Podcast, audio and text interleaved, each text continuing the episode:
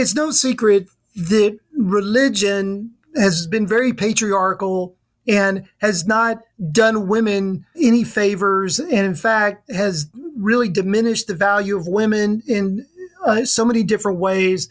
It's built into the theology right? Like eve is to blame for the fall of humankind. I'm looking for something beautiful. I'm looking for Whitman or Emerson or Blake. I'm looking for Audre Lorde or Claudia Rankine. I'm looking for Simone de Beauvoir. I'm looking for something beautiful, something in profound and timeless words from someone else to share with you as we open the show. And of course, there are beautiful things from all of those poets. At the very end of this show, you'll hear a piece by Walt Whitman, yes, because he's Walt Whitman and he is a transcendent, multidimensional, time space crossing elven messenger of some sort. I, I don't know. He's he's all the things. But right now, I want to be in the poetry of my own moment and encourage you also to find the poetry in your own moment. For right now, the sun is coming down on another day, or random Monday in Northern California, and the tiny cones from the redwoods are dropping onto the glass above me and making little rolling sounds like a tiny little drum being played, a drum of chance, no actual rhythm behind it. I am tired, I'm happy. I had a very, very full weekend. I flew from the farm. I had a day with my son preparing his home for the return of his wife. I had a day at a trade show with Gabriela Espinosa, who was just on the show, and with my friend Layla. I had an evening with friends at the Hollywood Bowl, sitting up in a box seat and listening to Maxwell belt out 27 years of R&B, accompanied by incredible, gorgeous light and rhythm and everybody standing up in their seats and cheering and living this one human experience together. And at one point, he turned from the stage to the audience and held his microphone out, and the entirety of the Hollywood Bowl sang the lyrics back at him, and he started to cry.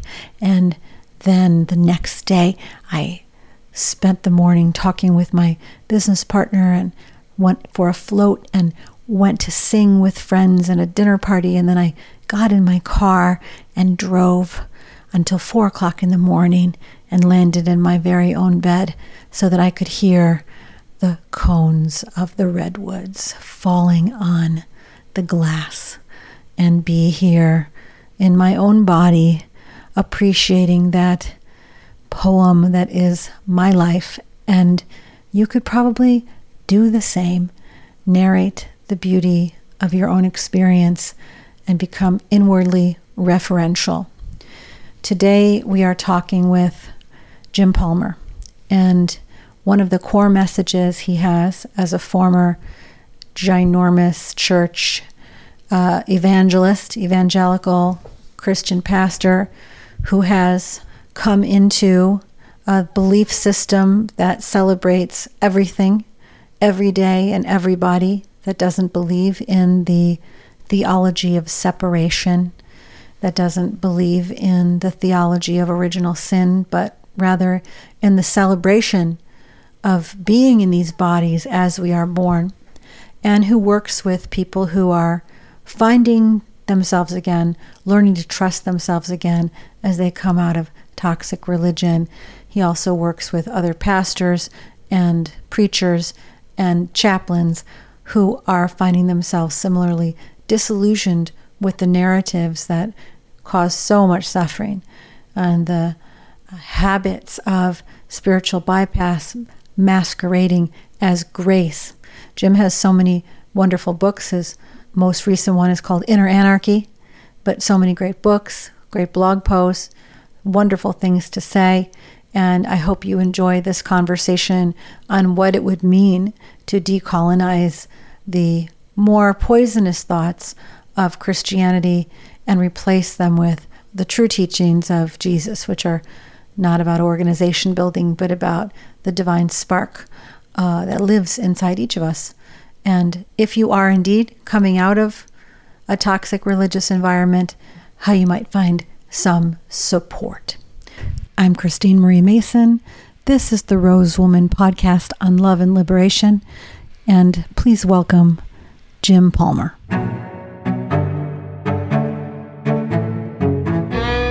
You know, I remember um, my, my family was living in Chicago way back in the 80s and 90s. And I think my mother went to Willow Creek. Mm, okay. And so I remember her finding it, and she was so turned on by this, what she felt was a, a fresh view, sort of a step away from her upbringing in the Catholic Church, which had turned her off. And she'd all, she'd have this longing to find uh, to find spirituality and this sort of what she perceived at the time as like liberal, dynamic music, friendly people uh, seemed to invite a new way. And then she became disillusioned with that also.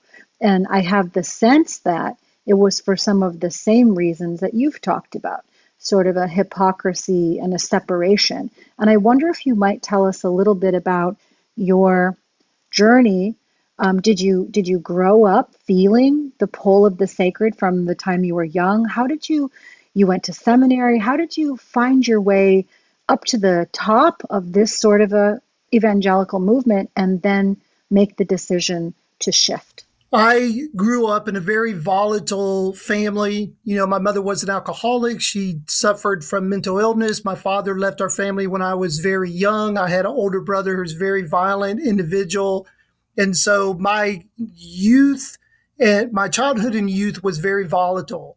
And I was sort of a aimless, you know, who am I? What's life about? And so on. Well, my senior year in high school, I became friends with a guy who had just moved into town. He was a kicker on our football team. And one day at a McDonald's in Blacksburg, Virginia, he convinced me that God could turn my life around and give me a purpose for a living and was sort of the answer going forward after a very uh, difficult uh, childhood and youth of suffering. So I sat in that McDonald's and, you know, over my Coke and hash browns and accepted Jesus as my savior. And then off I went to college. I was going to play football in college, but I had a severe injury that prevented me from playing, but I went anyway. And then my freshman, well, the first week of school, I ran into the campus director of Campus Crusade for Christ, which is a parachurch ministry. We I became friends with him um, in the student center, and he invited me to the Campus Crusade for Christ ministry. And it was there I kind of started to form a sense of identity as a person because I learned that I could do a couple things well. I could talk and I had some basic leadership gifts. So I became the student body president of our Campus Crusade for Christ uh, ministry. And uh, at that time, I, I, discovered a gentleman who was coming into the, the, the college town to start a church. And I discovered him became part of that kind of church growth or that church planting venture. He's the one who impacted me to think about going into full time ministry. So I take off to Chicago to become a pastor, studied at Trinity Divinity School. And while I was there, someone said, Jim, you really should consider ministry at Willow Creek because, you know, my professors felt like I could fit really well in a context like that and so on. So I went to Willow Creek and drove past it about three times because I couldn't believe a church could be like a whole entire like campus that looked like a college. But went to Willow Creek, met Bill Hybels, Don Cousins, others, other church leaders, and they invited me to come on staff. And I did that and cut my teeth on ministry, if you will, at Willow Creek Community Church.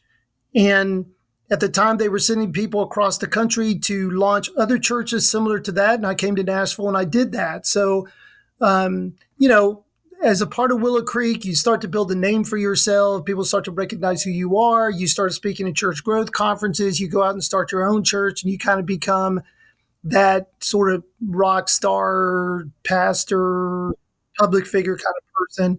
But then one day, senior pastor of this church I realized something dawned on me, and and what dawned on me was that a lot of the problems in people's lives were persisting, even given my foolproof, seminary approved, you know, uh, theology about God. And I started noticing that there was still anxiety, depression, broken relationships, chronic unhappiness.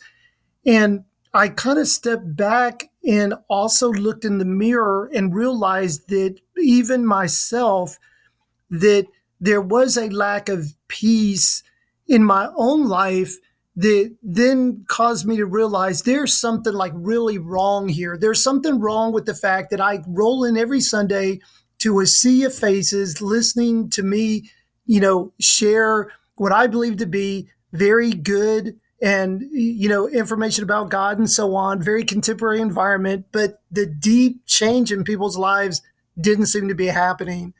So I left. While you're going through all of this training, at any point did they bring you back to the trauma you'd experienced as a child, the alcoholism and all that stuff?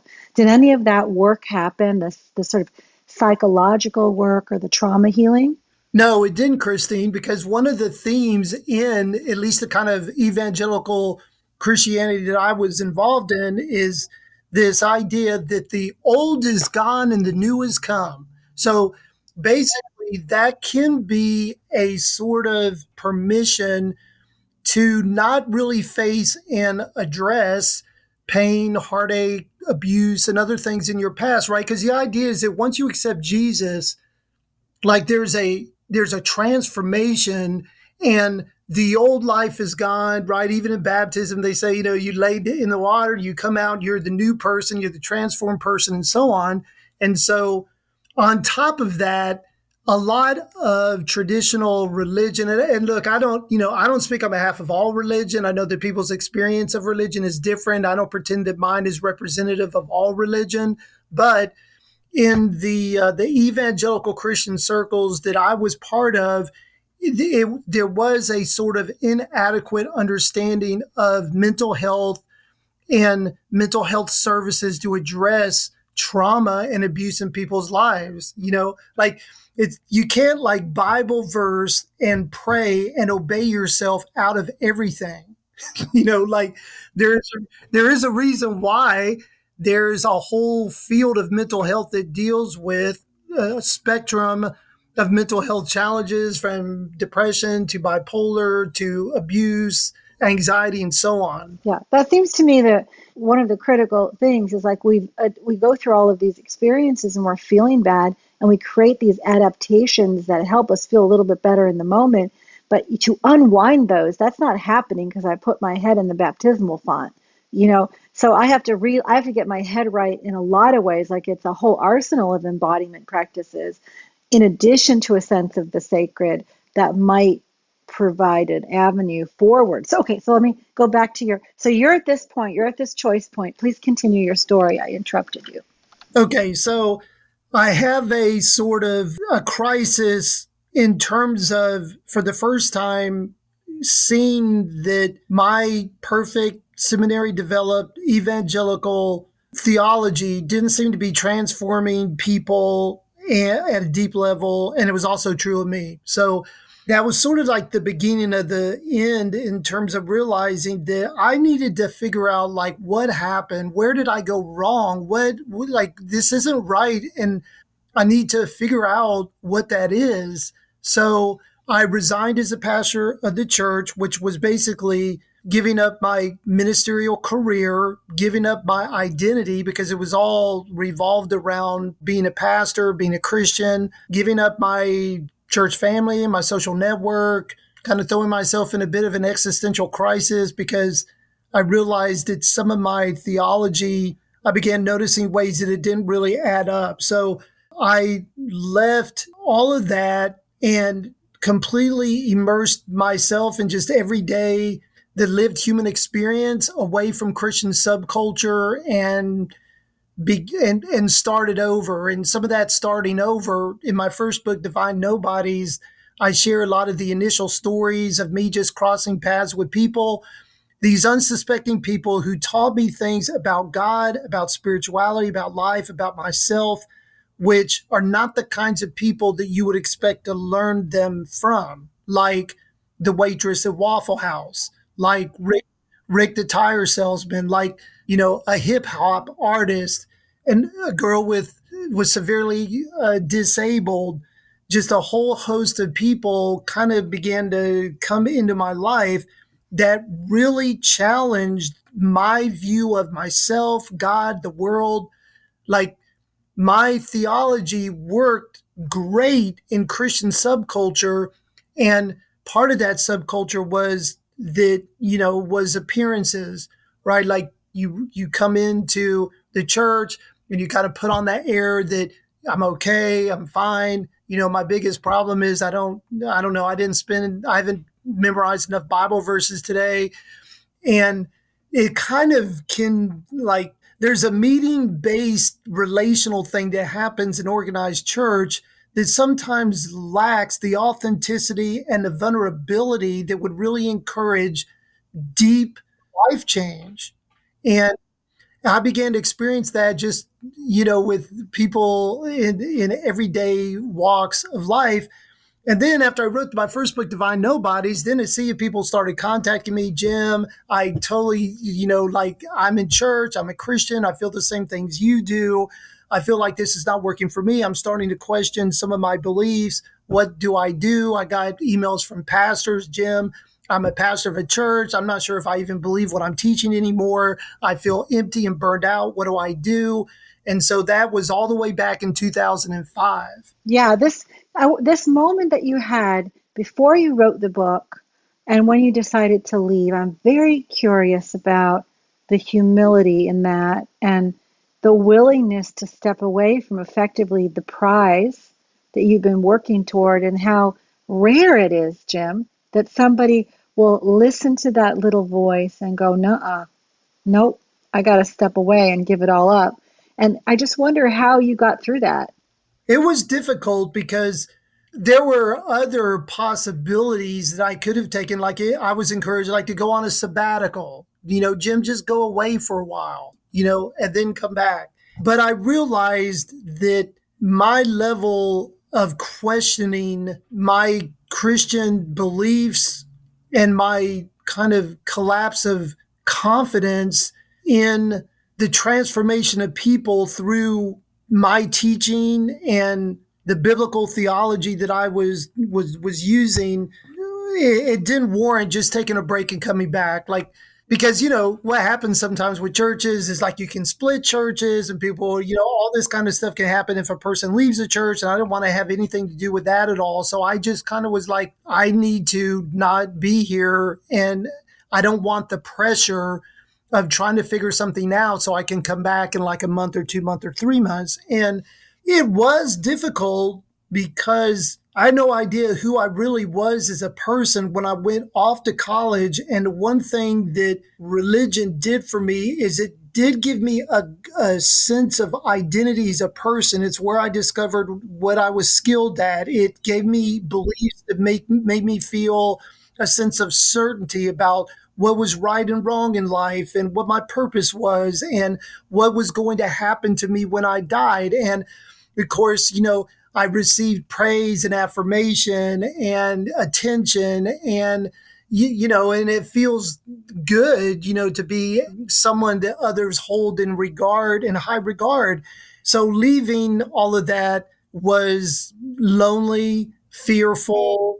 Since then, so many people who contact me to tell me their story about leaving religion, it's very similar. They leave all these things behind, just, and there's just deep loneliness and feelings of betrayal and it, it's a volatile experience. And so it, it was the, the best thing. I, I knew that I needed to do that. And I knew that I couldn't continue on.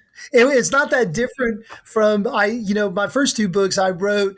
Uh, saw I signed a book deal to write my first two books. That was Divine Nobodies in Wide Open Spaces. And then I signed another two book deal and the first one of, of that was called Being Jesus in Nashville. And the whole appeal of the book was that I was trying to figure out if and how Jesus might be important now that I sort of like let most of the theological foundation that I had Jesus on, let that go.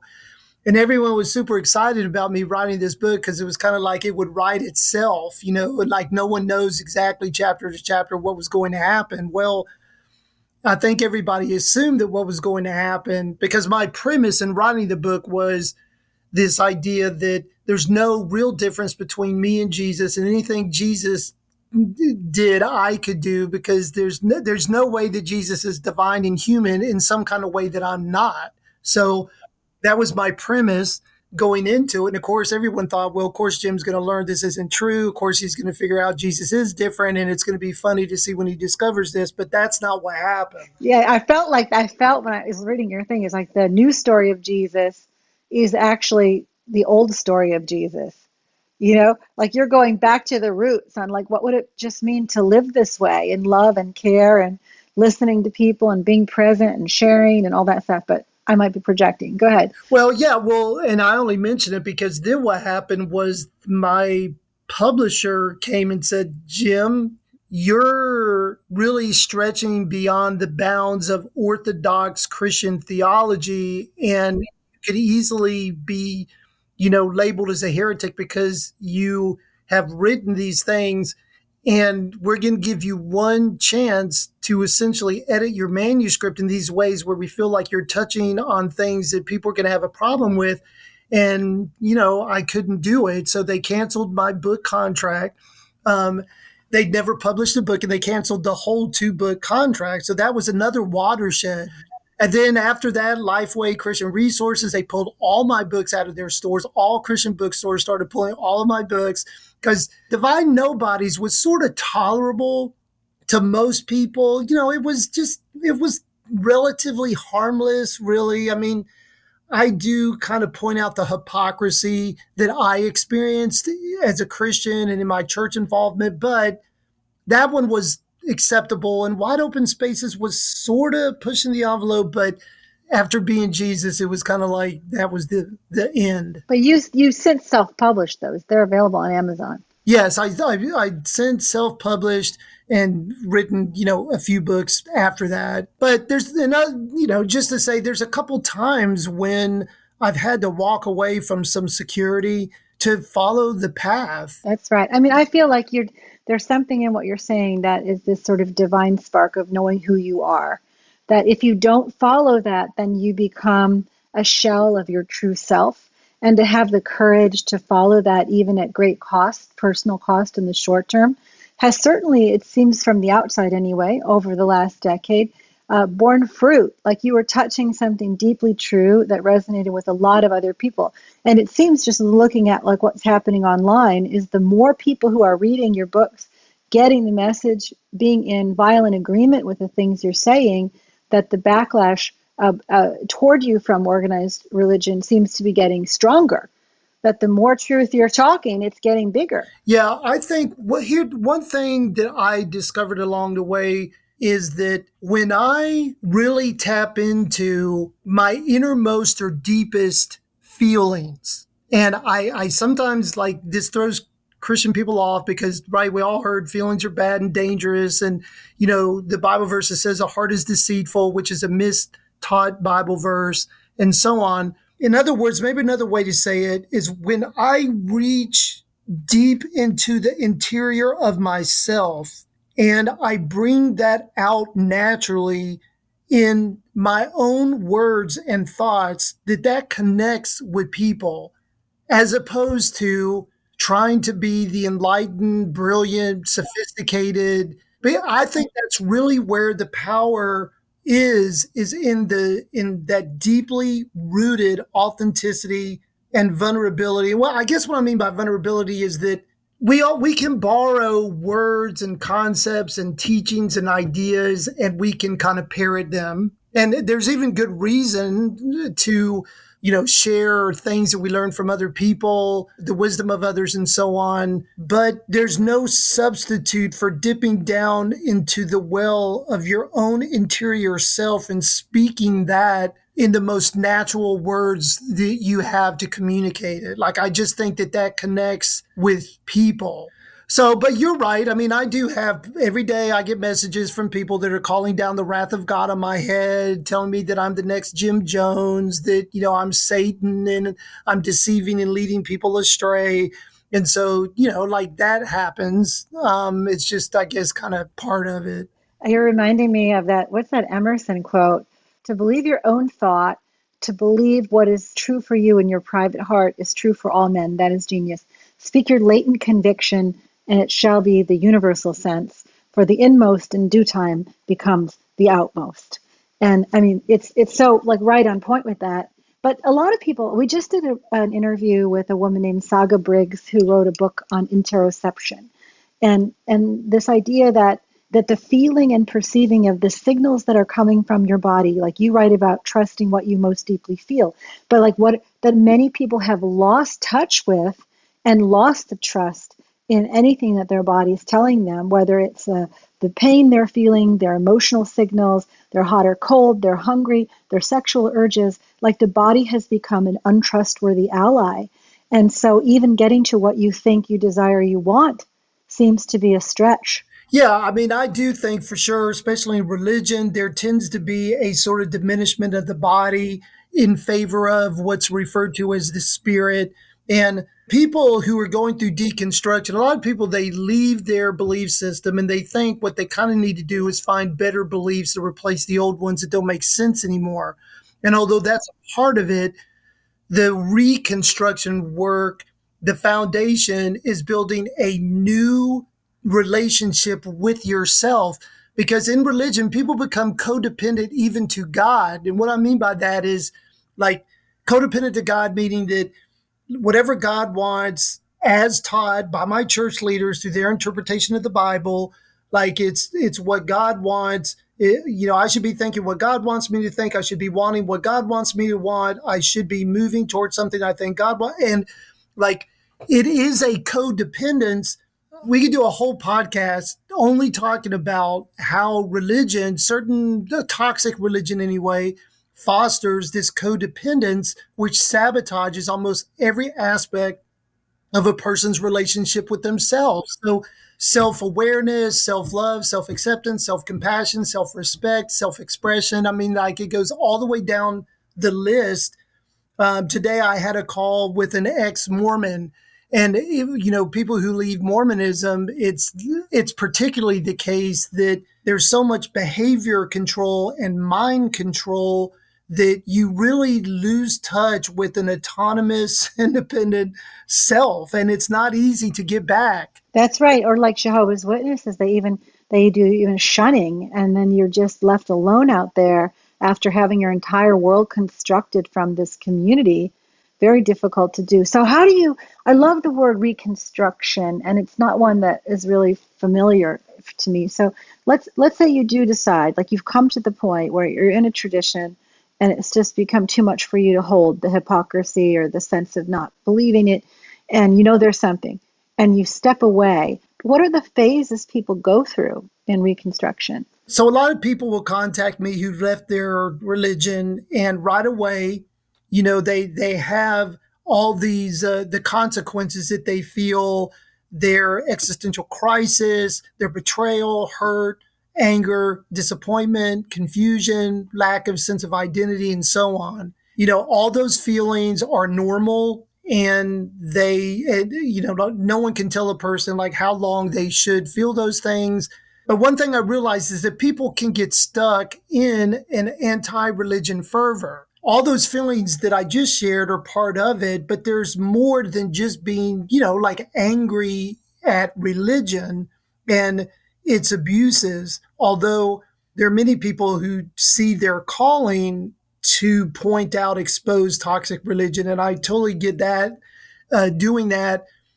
But so the deconstruction part is taking, breaking down the little pieces, what happened? How did you get here? These beliefs, where they come from? Do they pass the mustard of your deep inner knowing or even critical thinking and so on?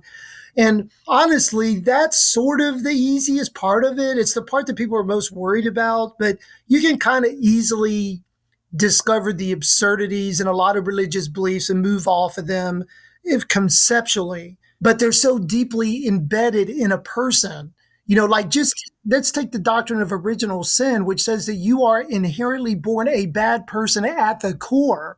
And that's not an easy shame based message about yourself that you know you can just get over. So I think the first part of the the process is an acknowledgement, a validation of what a person's going through and all the volatility of it. And then it is starting to lay that foundation of a different kind of relationship with yourself. And sometimes I'll work with the person with very simple questions that are not easy to answer, but you know, what brings you joy? What centers you within yourself? What form of self expression is meaningful? Where do you find life meaningful?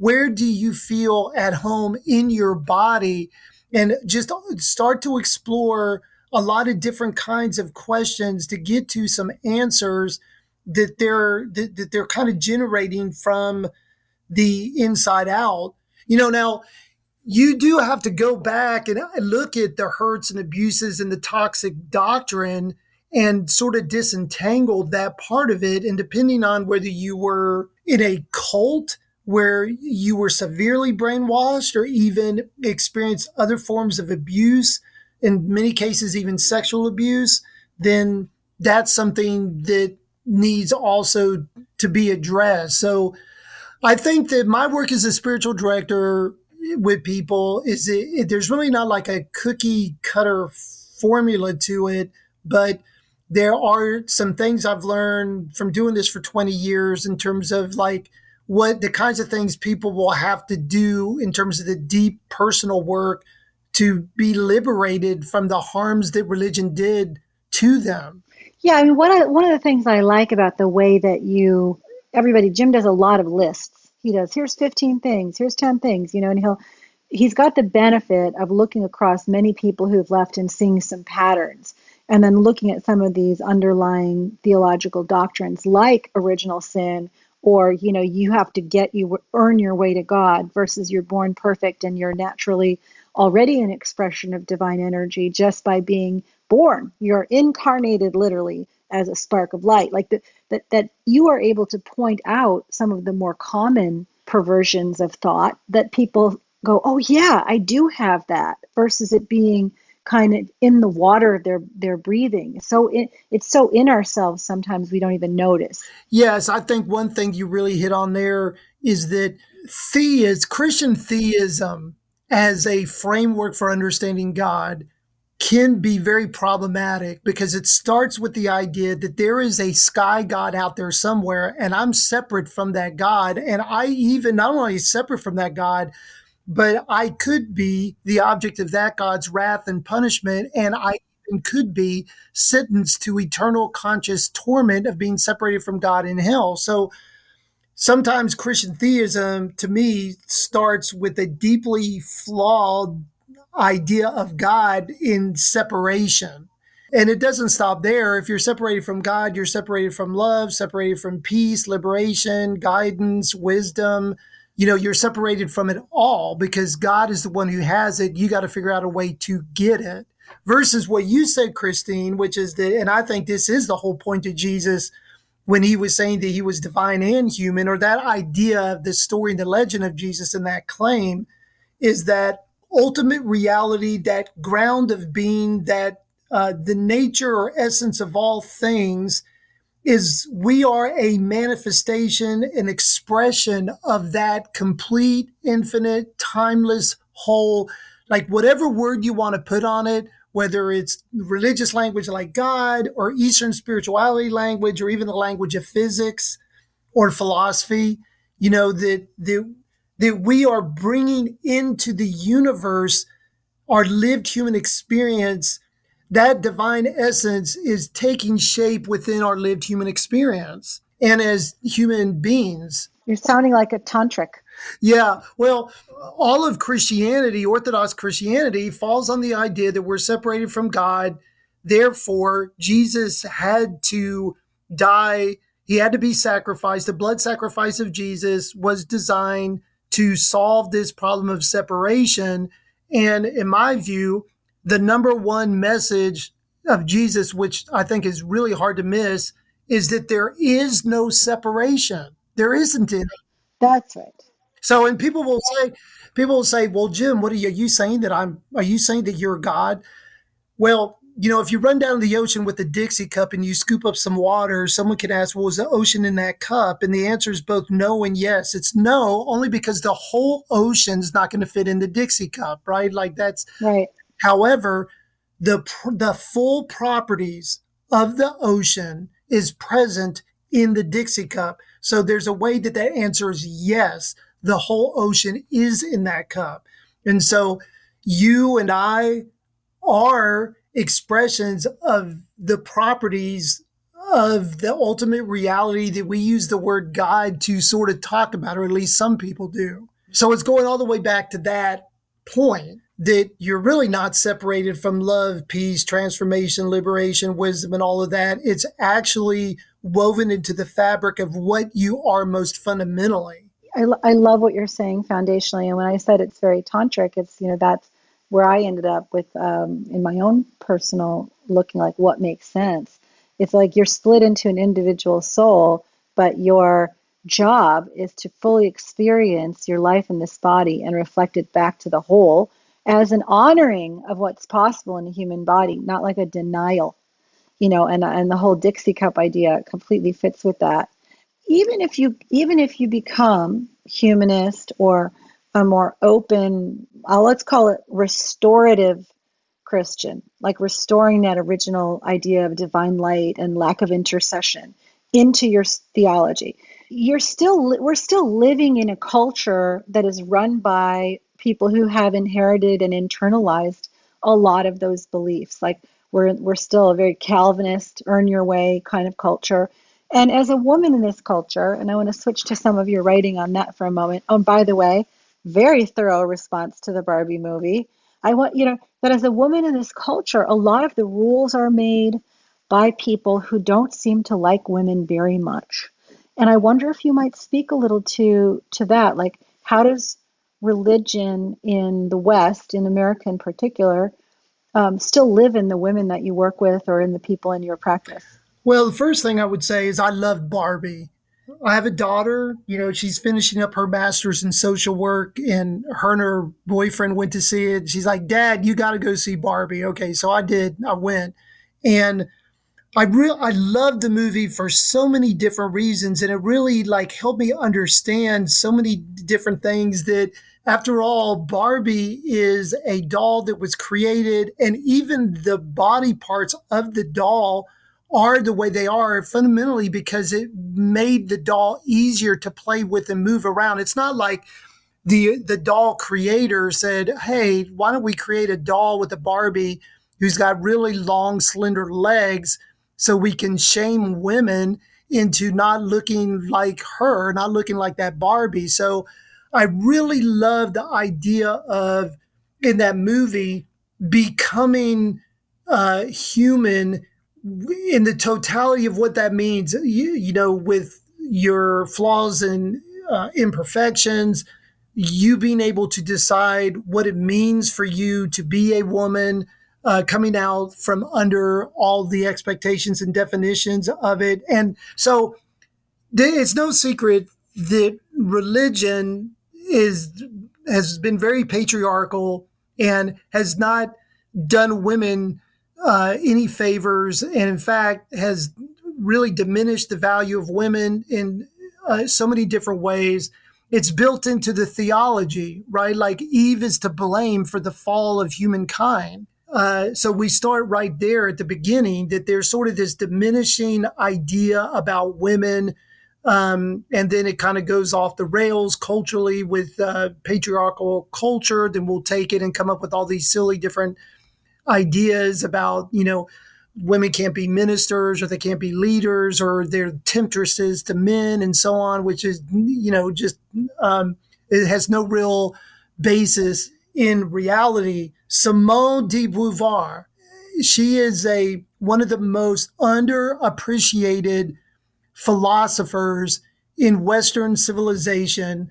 And she is underappreciated mainly because she happened to be the lover of Sartre. And so he um, gets more credit than she does. But Simone wrote a book called The Second Sex, and it was really the foundational book for second wave feminism, where she, the reason why she titled the book Second Sex is that the idea is that women have always been defined by men. Like there's men, and then like there's the knockoff sort of, which is the woman, and men get to decide, they get to define what it means to be a woman. And one of the things that Simone says in this book is that like one is not born a woman, meaning that we're all born into a narrative and an ideology about what we're supposed to be. And one is not born a woman, she said, because one wills themselves forward into life. And for the woman and the man, kind of, uh, you know, forges into reality what that means. But because women have been so shrouded in the definitions and expectations and ideas of men, they've they've not in large part really been able to do that. So I, I, can't tell you how many letters I get from women who tell me that they learned in church that that they they God valued them less than men. You know, uh, women are often unfortunately purity culture uh, afflicts women much more than men. Uh, the responsibility of sexuality is is placed squarely on women. So it's there's just so many ways between purity culture, between patriarchal dominance, uh, really bad theology that somehow pins the fall of you know Homo sapiens on a woman. Like all of this is not good for a woman's thinking about you know who and what she is in the world. Yeah, we're seeing a really big rebirth in the goddess traditions, and even in the Magdalene is totally getting re-honored. But I want to read here. I want to read a part from your writing. This is from the Barbie right. It says, "My religious conditioning programmed me with an untrue, flawed, inadequate, and harmful view of women." And then you list them. So, ladies, if you're listening, or men who love women, like these are some of the beliefs that are promulgated in some churches, not in all. Uh, women brought sin and death into the world. Women are to blame for the fall of the human race. Women are inferior to men physically, mentally, and spiritually. And aside, just try having a baby. Women were intended to be subservient to men. Women are not capable of exercising authority and leadership. A godly woman is silent, submissive, and domestic woman. Women are responsible for the sexual temptations and transgressions of men. Women are weak, emotional, and irrational. Women are expected by God to stay in demeaning, damaging, destructive, or abusive relationships. Women should deny and repress themselves in order to serve and satisfy others. And women who are act assertively and defiantly, enforce personal boundaries, or express anger are ungodly. So that is quite a list. So if any of those things resonate, you know, maybe question them. Yeah, and it's a short list. I mean, it's longer than that, but those are like, you know, the highlights. Yeah, at least on that list. Like, in other words, there's a way that patriarchal religion shames a human being for being a woman. In Judaism, one of the first prayers of the day is, Thank you, God, for not making me a woman in the opening prayer of their morning prayers. Right. There's all kinds of way that Western religion has, you might say, cursed by a, a unilateral male dominated organization and it's it's really unfortunate and hopefully like you're saying as more people there's a something there's something called process philosophy or process theology process thinking which is the idea that that god our understanding of god you know it naturally is going to evolve and it should to the extent that it's evolving by affirming and validating and fully calling into the universe, the presence and the being of women, you know, is obviously a, a, a monumental step forward. That's right. And so to replace that, this is the theology. I'm going to also post you guys this uh, 10 ways toxic religion messes up sexuality blog. I'll cross link that because in the stuff that we've been talking about, these are the places where a lot of our listeners get caught up in enjoying their body. So I want them to read this. But because we have so much more I still want to cover, I want to go to this idea of your all life is sacred, each human being belongs, and every moment matters. What you call everythingology, every oneology, and every dayology. And how did you, you know, tell me a little bit about this immersive and very loving philosophy? How did that emerge and how does that show up for you? Well, eventually I realized religion is really good at separating people compartmentalizing spirituality, creating us and them, the us being the subculture and everyone else is the them that's outside of it. But I started realizing that from almost every feasible way of looking at it, that oneness is the secret and the basis of everything and connects everybody together. Like, for example, let's even take Abraham Maslow's hierarchy of needs. Maslow came up basically with a theory where he he basically says every single human being wants and fears the same things. Now it might look different in terms of how that plays out, but we all and, and he created this hierarchy, right? Like at the very bottom, we all want to survive, meet our needs for water, food, shelter, safety. And as you go up that th- that triangle or that hierarchy then moves into emotional needs, the need for love, affirmation, relationship, intimacy, and then at the top he had self-actualization, which is to, to you know the the fullest actualization of the potentialities and possibilities at your disposal as, as a human being. And then later in life, he, he actually added another at the top, which was about self transcendence. But the point is, I can go to every human being in this world and on just purely on the basis of Maslow's model, I can understand how I am more like that person than I am different. The, the other thing that you can do is that you can deconstruct all human behavior and it, you end up going back to a very similar set of things that explains why people even do some of the most horrible things. Like I read a book called Listening to Killers. It was a book written by a man who spent a 35 year career being an expert witness in trial cases involving serial killers. So basically, he spent hundreds and hundreds of hours interviewing serial killers in order to be an expert witness about you know their their sanity their mental uh, state and so on. He wrote a book about it and i was shocked at the commonalities between people who commit heinous crimes like serial killing the abuse in the past the violence in the past.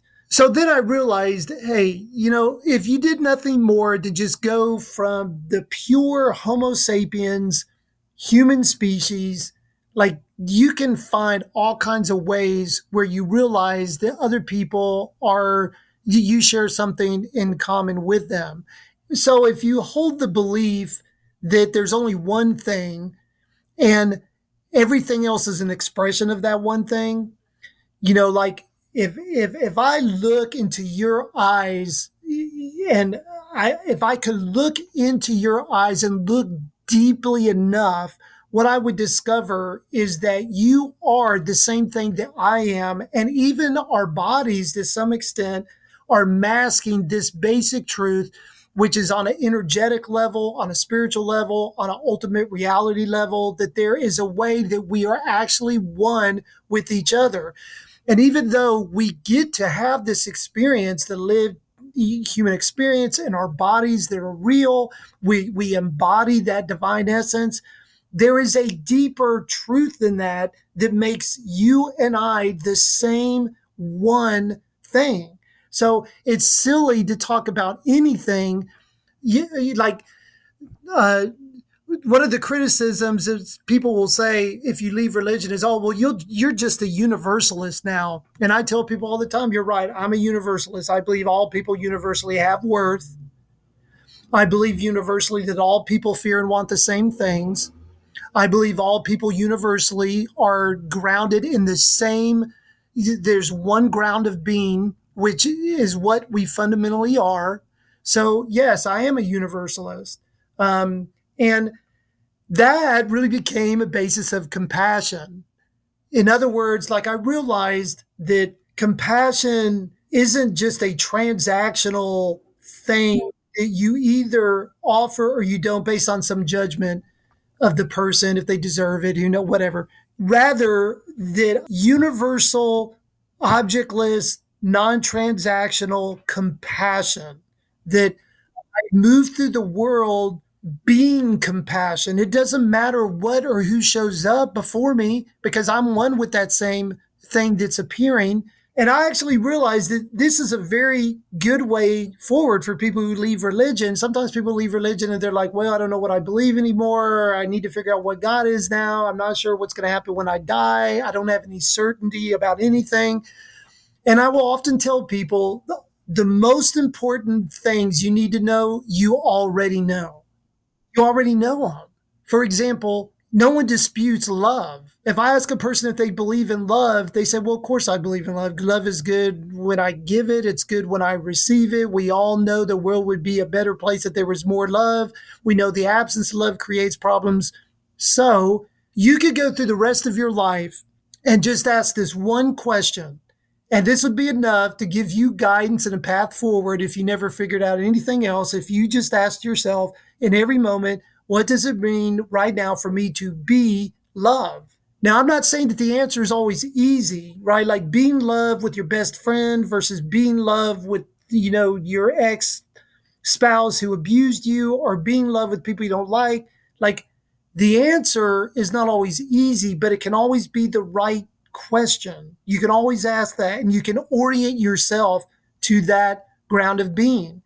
What does it mean right now for me to be love? What does it mean right now for me to be compassion? That's right. Radiate that love, be that love. And that doesn't require a particular dogma.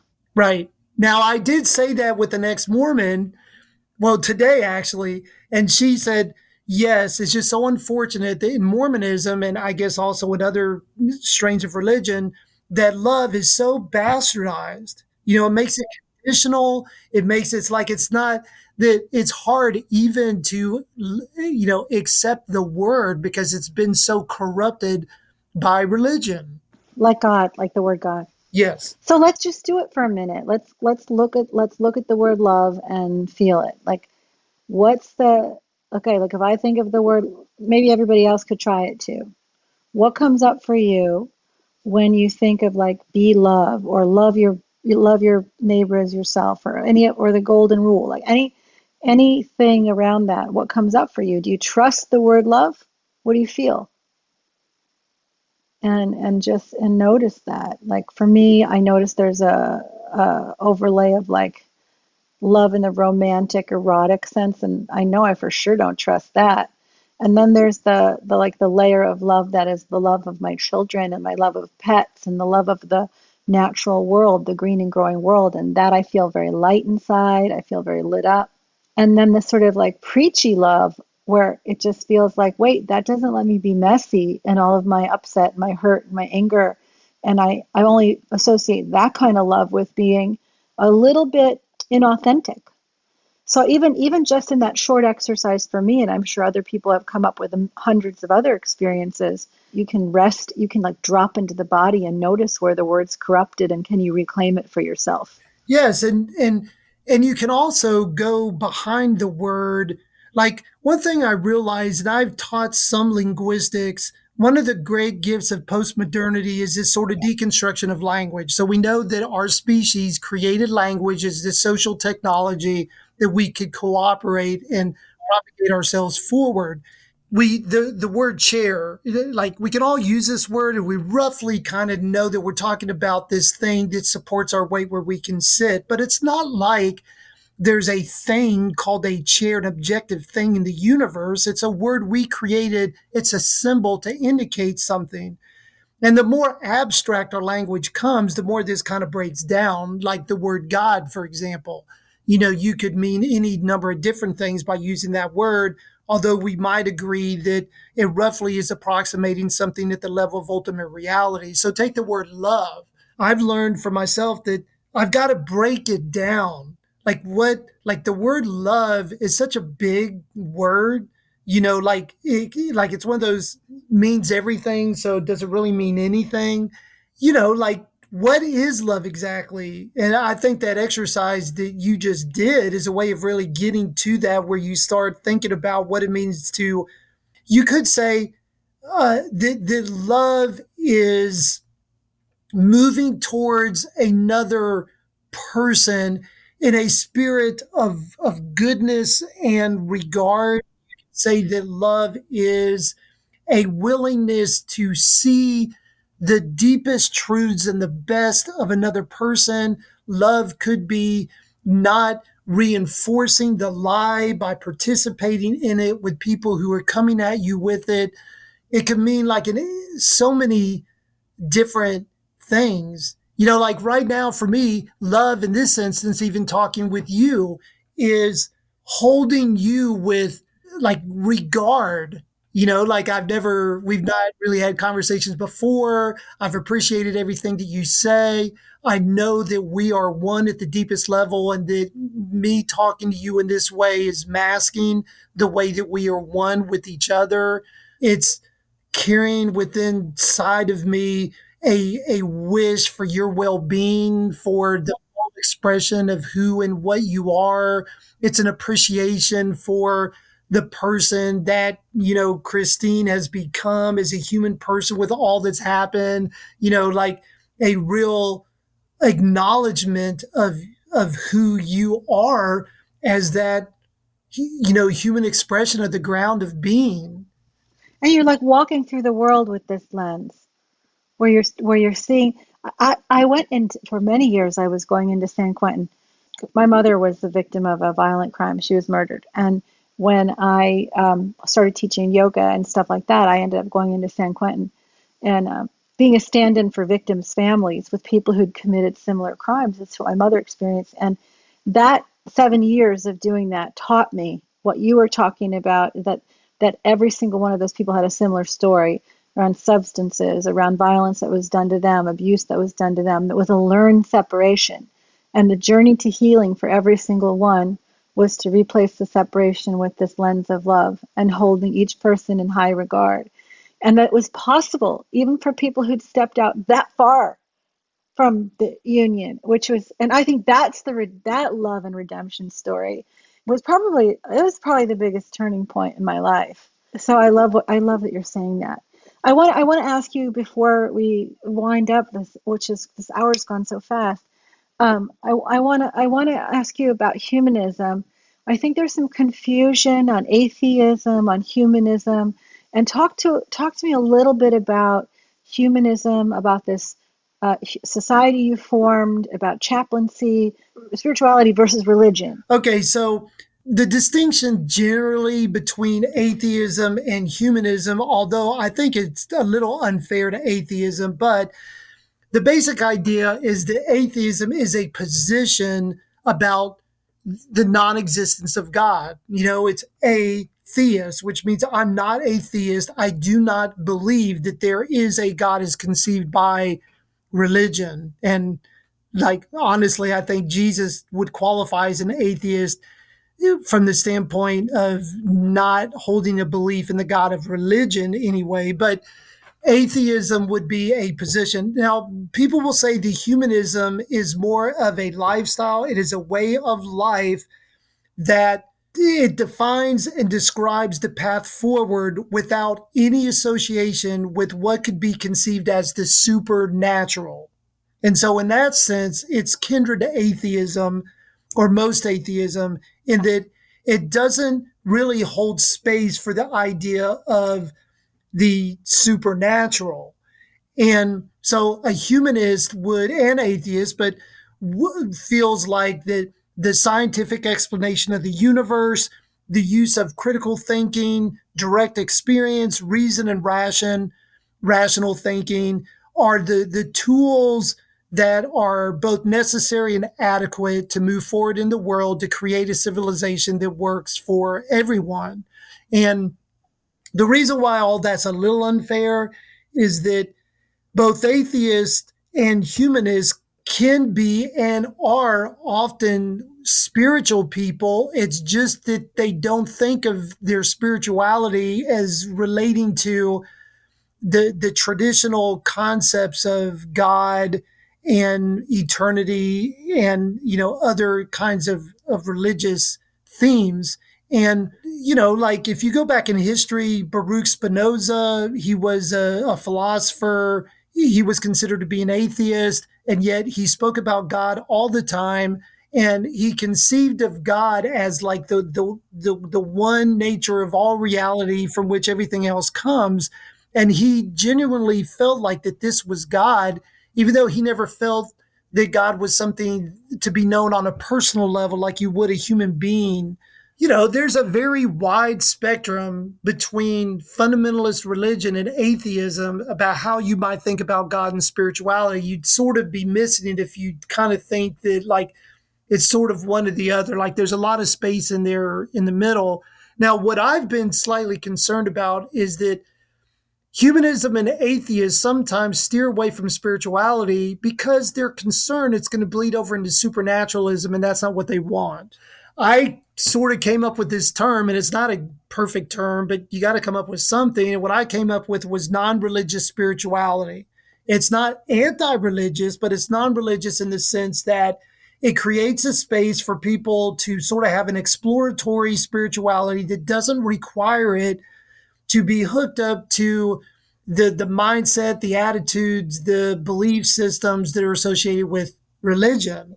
So I think that if a, you know if when a person says they're atheist by definition it's a definitive position about their belief in in there not being god as god is traditionally conceived. And humanism isn't really wanting to stake a position. They're wanting to create a way forward based on secular human scientific ways of thinking and acting and want to leave the supernatural out of it as much as they possibly can. And and part of that is because perhaps they've been exposed to supernatural reality in a way that was just kind of you know went off the rails for them and they just can't conceive of it in any other in any other kind of way. That that's kind of the maybe the difference between those. But here's my conviction my conviction is that spirituality is universally relevant and significant for individual and collective well being. I don't care if you're atheist, agnostic, pantheist, nothing at all. You're a known, which means you click that box that says none of the above. If you call yourself spiritual but not religious, whatever it is, I think spirituality, when properly understood, I hate to say that because it sounds like, you know, there's is universally relevant to every human being, and I believe is the key for individual and collective well-being. Mm. I, I, mean, I'm with you. I'd probably go in the panentheist camp. You know, I'd probably be like everything's alive and ensouled. You're, you're touching on something really interesting, going way back to the beginning on agency and codependence, and that there's something in the what you know the woo, which is uh, that there's some force outside of you that's controlling your life and watching you all the time, the sort of Santa Claus divinity, versus the reality of quantum, that there is a lot of mysterious, undocumented stuff on the space between us, the energy fields we are in, that is, you know, that people are just now trying to figure out. And that for me, this invisible field that is connecting everyone as if it was an invisible water, an ocean that there is something alive in that.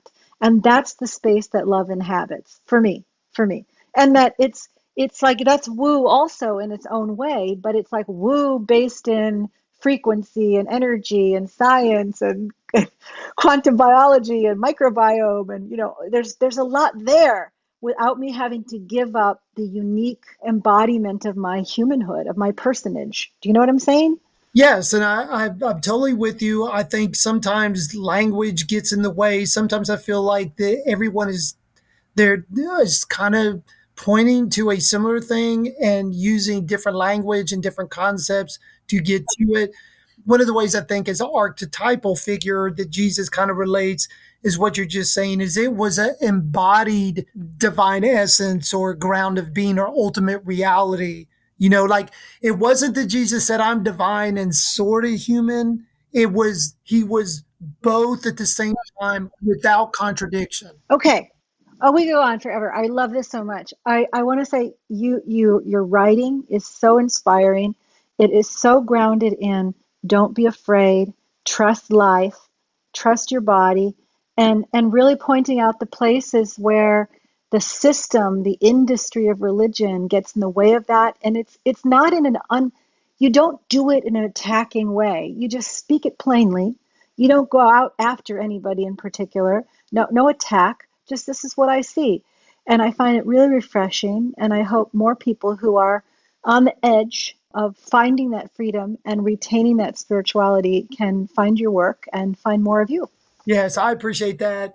And one of the reasons I so appreciate you is that I honestly cannot name many people who create a space to really plummet into a wide spectrum of conversations relating to spirituality, the lived human experience. Like I look through the conversations that you've had and like you're like the breadth and your capacity to engage such a wide spectrum of areas and to really do it well and to really dig into them and kind of mine that out for other people is just like it's gold. Oh, thank you. I, I mean, it's my favorite thing I do. I have a lot of things I do because I've got the kids and the books and the company and all that stuff, but this is it. Like, I think these conversations on love and liberation, like, how are you free in a body? And how do you do it in a way that doesn't have that antagonism towards other people and toward life itself is like, that's that's what I'm most interested in. So we're we're like, you know, mutual appreciation society. Yeah, thank you very much. Well, wherever you're at in your journey to freedom, love, liberation, whatever messages you may have received that you are anything less than the perfect light of creation inhabiting your beautiful body from the moment you were born until right now, I apologize on behalf of the culture because we want people who feel beautiful and great and excited about their embodiment and their life. I want to tell you in advance that we are having a festival at the farm in January. It's the 25th the 28th. I'm just hosting it, but the producer is John DeCott uh, from Blessed Fest. We're very lucky to have MaMuse, Paul Isaac, uh, Jaya Lakshmi. So if you're at all into this kind of general upliftment from many traditions, please join us for yoga and music and all of that stuff on the big island of Hawaii in January, blessedfest.org. And I would love to hear from you. The.rose.woman on Instagram. My own site is christinemariemason.com.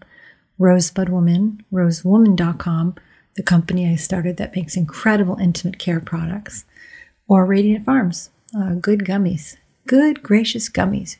If you go to radiantfarms.us, you can learn a lot about microdosing, microdosing with copy, uh, kava for pain and inflammation, Kanna gummies for heart opening.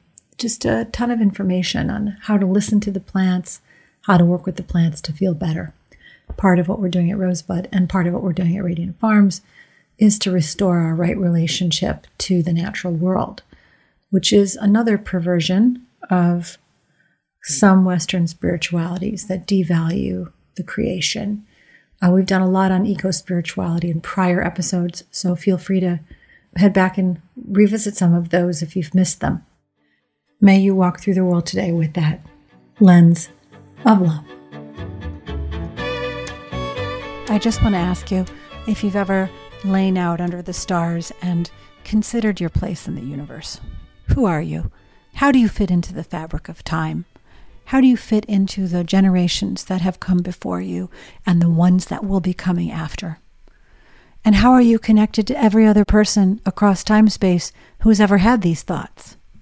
It's questions like these that cause a person to fall in love with Walt Whitman, who in the 1800s was writing poems like this one On the Beach Alone at Night.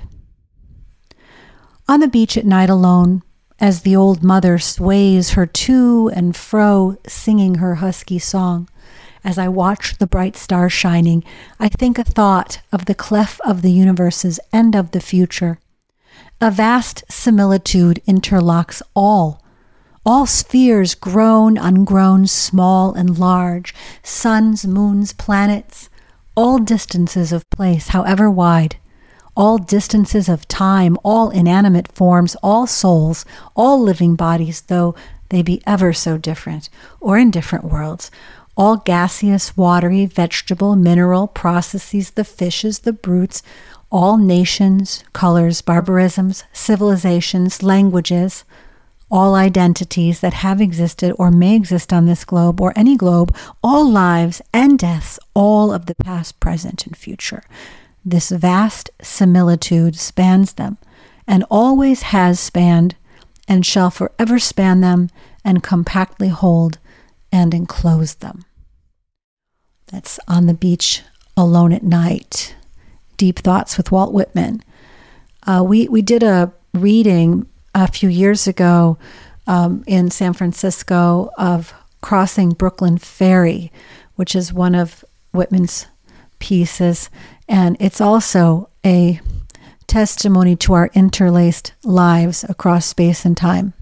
You know, he was like an early quantum, it's like he's on an acid trip all the time, you know, even way back then. Uh, so I'm going to read this one also. I, I just love it so much. All right, crossing Brooklyn Ferry. Flood tide below me. I see you face to face. Clouds of the west, sun there, half an hour high. I see you also face to face. Crowds of men and women attired in the usual costumes. How curious you are to me.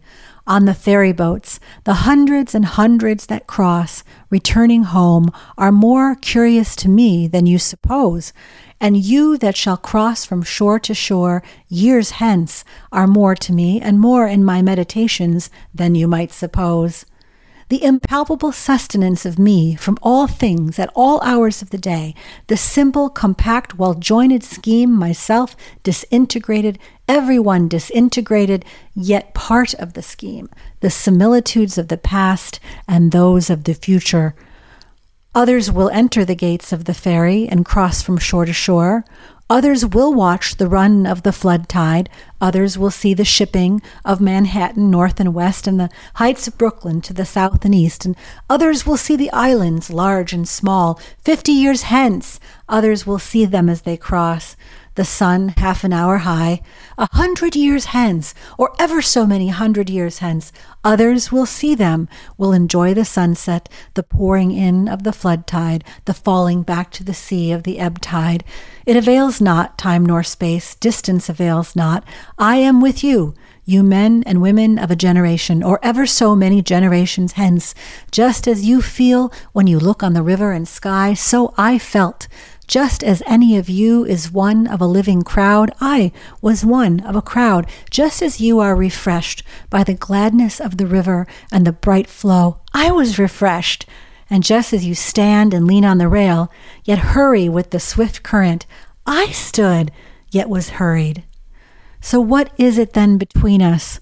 What is the count of the scores or hundreds of years between us? Whatever it is, it avails not. Distance avails not, and place avails not. I too lived. Brooklyn of ample hills was mine. I too walked the streets of Manhattan Island and bathed in the waters around it. I too felt the curious, abrupt questionings stir within me. It is not upon you alone the dark patches fall. The dark threw its patches down upon me also. The best I had done seemed to me blank and suspicious. My great thoughts, as I supposed them, were they not in reality meager? Nor is it you alone who know what it is to be evil. I am he who knew what it was to be evil. I too knitted the old knot of contrariety, blabbed, blushed, resented, lied, stole, grudged, had guile, anger, lust, hot wishes I dared not speak, was wayward and vain and greedy and shallow and sly, cowardly, malignant. I was the wolf, the snake, the hog, not wanting in me, the cheating look, the frivolous word, the adulterous wish, not wanting refusals, hates, postponements, meanness, laziness, none of these wanting, was one with the rest, the days and haps of the rest, was called by my nighest name by clear, loud voices of young men as they saw me approaching or passing, and felt their arms on my neck as I stood, or the negligent leaning of their flesh against me as I sat, saw many I loved in the street or ferry boat or public assembly, yet never told them a word, lived the same life with the rest, the same old laughing, gnawing, sleeping, played the part that still looks back on the actor or actress, the same old role, the role that is what we make it, as great as we like, or as small as we like, or both great and small. I mean, come on. He is speaking to us across hundreds of years of time space and just saying it's it's all one. We are not separate. We are continuations of the process of life itself. So, hopefully, Whitman, in the depth and incredible intensity of his feeling and what he was writing about, I mean, just go read his body of work. The tremendous detail of his noticing outside of himself and the detail of his noticing inside of himself. He feels so much, no lacking of feeling to inform his life and his choices. He knows who he is outside of dogma and structure and institution. He knows that he is part of the time space continuum of the endless fabric of life.